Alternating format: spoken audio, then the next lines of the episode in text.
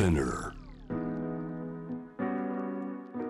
グローバーがお送りしております。J-Web シアンダープラネット今夜7時台のパートナーをお迎えしているのはシリアルアントレプレナー連続起業家ファリザ・アビドバさんです。引き続きよろしくお願いします。お願いします。続いてのニュースは、まあ、ファリザさんの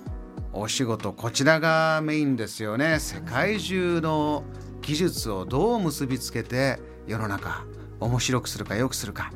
こんなニュースのヘッドラインです。3D プリンターでカスタムメイドの食品を印刷。食べ物って印刷するものですか？そういう時代になっていきますねこれからもどんどん。そうなの？そうです。なんか子供の時こうなんか匂いが出るいちごとかこすって学校でうんこれでしのぐかとか なんかそんなのはあったけど本当の食べ物？そうですね。もっとすごいことになってまして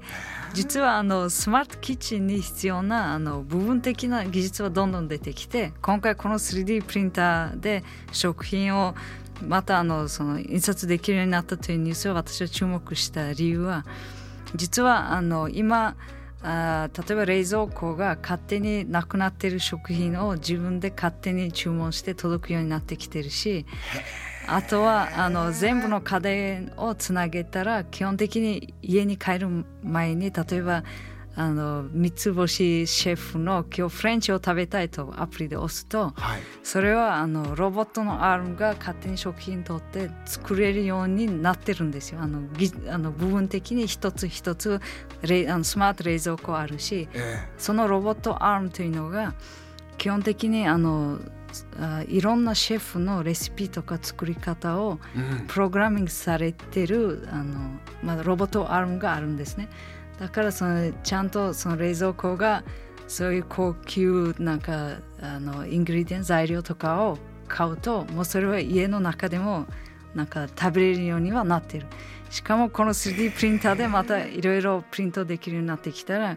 これからすごいもうあのあと10年もかからないと思いますけど、まあ、そういうキッチンをみんな持つようにはなると思います。自宅にですか？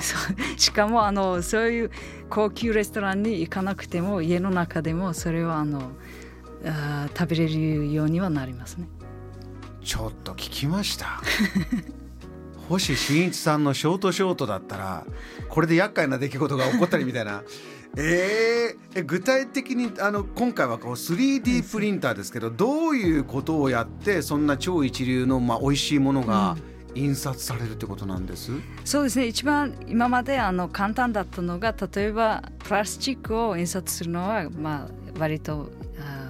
簡単だったしあとはメタルが次に難しいと言われてメタルも今金属もいけるようになったんだ。いけるようになって、あとはまあ基本的に今家を一軒家をプリントできるような実験もあの終わってそれはねいつかあの私もニュースの動画見ました。建築資材をもうバーって巨大なコピー機で家ができてくんですよね。そうそうそうこう行ったり来たりするだけでね。そうそれはできるようになって一番大変だったのが食品ですね。例えば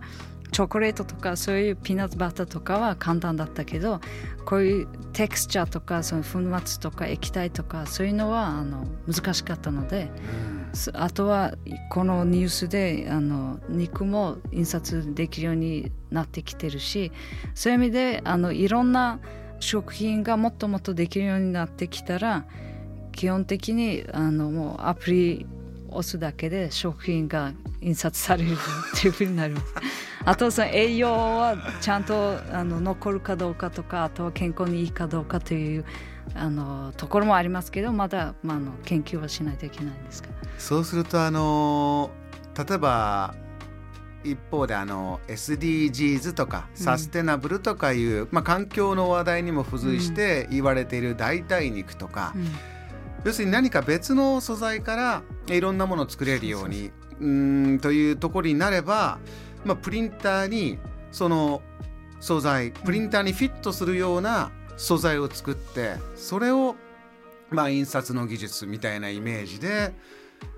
肉に作り上げたりステーキに作り上げたりパスタにしたりとかそういうことになっていくんですか。あとはやっぱりあの美容院とかそういうなんか子供あ幼稚園とかそういうところであのみんな同じじゃないですか今あの食べるものが。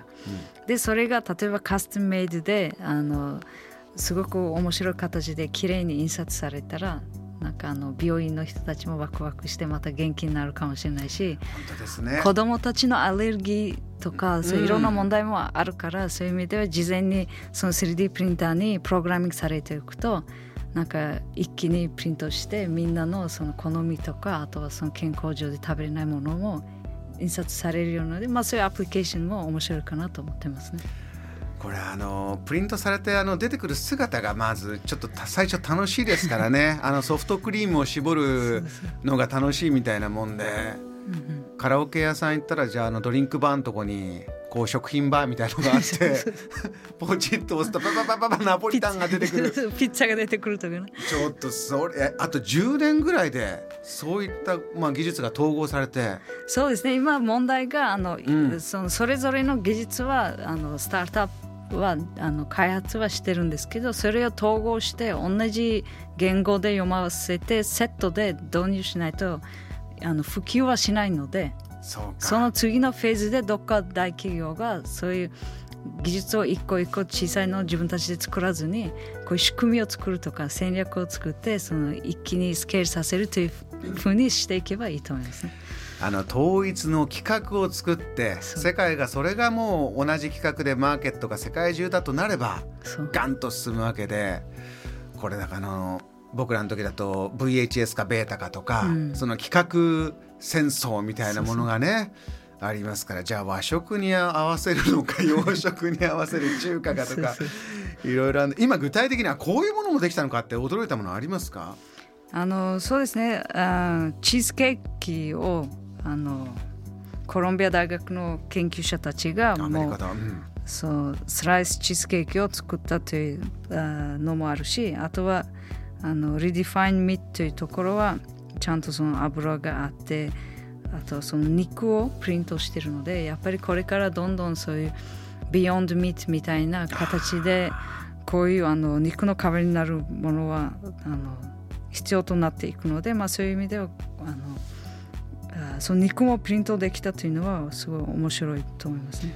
そうですねビヨンドは植物由来のものをやっていくというとこではこの 3D プリンター食品はかなり未来がありそう。わかりました、えーちょっと最新のお話ひょっとしたら今後10年15年わからないですけれどもあなたの自宅のキッチンもプリンターになるかもしれないよということです。Jam, the planet.